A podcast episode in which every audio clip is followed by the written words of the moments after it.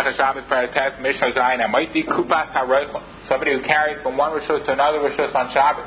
A peddler's fragrance box. Even though the box that you carry contains a number of different types of fragrances, you only have to bring one chatas for carrying it into Rosh Hashanah on And since you carry the box in one shot, even though there are a number of different fragrances in the box, it's all considered one hotzah, and your have only one chatas. The Raine Dina Pachas make it grogeres. Somebody who carries out garden seeds on Shabbos, the minimum amount that would make you liable for hotzah is a little bit less than a grogeres the size of a dried fig. Now, even though these garden seeds are edible, and normally, when you carry out food on Shabbat that is fit for human consumption, you must carry out the size of a grogeres in order to be chai. And yet, here the Mishnah says that if you carry out less than a grogeres, you are chai. The reason is because these garden seeds are normally used for planting, so therefore the shiur is less than the size of a grogeres. Rabbi Yehuda Rabbi Yehuda said you'd be chai even if you only carry out five garden seeds. And according to Rabbi Yehuda, five seeds would be considered chashuv and you would be high for taking it from one rishus to another rishus on Shabbat. And shnai, zera dilu and shnai, and zera po hamitzri shnai. Somebody who carried that on Shabbat, cucumber seed, or pumpkin seed, or Egyptian bean seed, the minimum amount that you must take out in order to be liable is only two seeds. And these seeds are very chashiv, and if you carry out only two seeds, you would be high. Hagav chai tahar koshu. Made kagrogros. Somebody who carried that on Shabbos, a live kosher locust, he would be higher for even the smallest amount. Even if he carried that only one locust, he would be higher. Since often a person will give a locust to a child to be used as something for him to play with, so therefore one locust would be considered chashuv since it could be a plaything for your child, and you would be high. However, if the locust died, since it's a kosher locust, it had the same share as any other food it would have a share of a grogeres the size of a dried fig. That's the minimum share of any food that is fit for human consumption for one who carries it out on Shabbat to be liable for hotzah. Tipores krumen, bein chaya, bein mesa koshehu. Shematznian osa lurafu. Somebody who carried that on Shabbat, a tipores krumen, a type of bird that is often found in palm trees.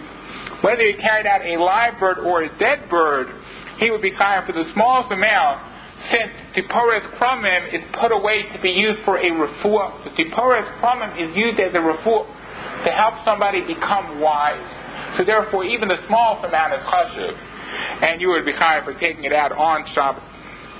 Rabbi Yehuda Omer, Apa Moiti Chagav Chai Tame Koshu, Shematnian also Lakatan Lischukbo. Rabbi Yehuda said, even somebody who carried that on Shabbos, a non-kosher live locust, he would be higher for the smallest amount. Even if he took out only one, he would be higher, since one is chashuv because it could be used as a plaything for a child.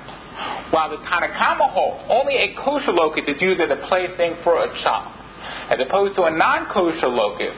A person would not give it to a child to play with because maybe it will die and a child will eat it, and it's not kosher. So therefore, the Tanna Kamma holds a non-kosher locust you would not be higher for taking out on Shabbos, while Rabbi Yehuda holds. A person will give a non-kosher locust to a child to play with, and he will not be afraid that his child will eat it. So therefore, somebody who carries out a non-kosher locust that is alive, according to Rabbi Yehuda, he would be chayiv, even if he carries out only one. Shabbos Paragiyod Mishnah Aleph Hamatzniya L'Zera U'Ledugma Bila Refuah V'Otzio B'Shabbos Chayiv B'Kol Somebody who puts away into storage before Shabbos a few seeds because he wants to plant them, or he puts away something for a sample. He has something small he wants to show prospective buyers, so he put away a sample before Shabbos.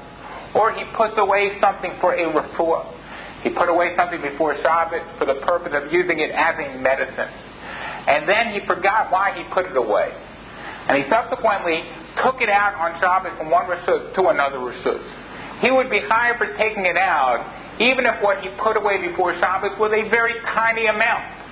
As even though normally you have to carry out a specific shiur, a certain amount, in order to be higher for Hotzah. But if you put it away and stored it away before Shabbos, even if on Shabbos you forgot why you put it away, and then you took it out on Shabbos, you would be high even for the tiniest amount, because when you put it away into storage, you gave it chashivas, since you had put it away for a specific purpose, it's considered chashuv, even if it's a very small amount. And when you take it out on Shabbos, you would be chayav for hotzah. The chayav alav ela But anybody else who takes that out on Shabbos from one rishus to another rishus would only be chayav if he takes out the proper shiur. A different person would not be chayav for taking out a small amount that's less than the shiur. As even though you had put it away into storage, but it's only kosher to you, it's not kosher to anybody else. So only if you would take it out from one rishus to another rishus would you be chayav for a small amount. But somebody else who takes it out would only be chayav if he takes out the proper shiur. If somebody put away something before Shabbos, for example, somebody put away a seed before Shabbos because he wants to plant it. And by putting it away, he gave it chashivas. And then after he took it out, he changed his mind and decided not to plant it. And then he subsequently brought it inside on Shabbos. He would not be chayiv for bringing inside only one seed. He would only be chayiv if he brings inside the proper shiur. And even though he had put away the seed before Shabbos and gave it chashivas, but since he subsequently changed his mind and decided not to plant it, there no longer is any chashivas for one seed and he would only be chayiv if he takes inside the proper shiur.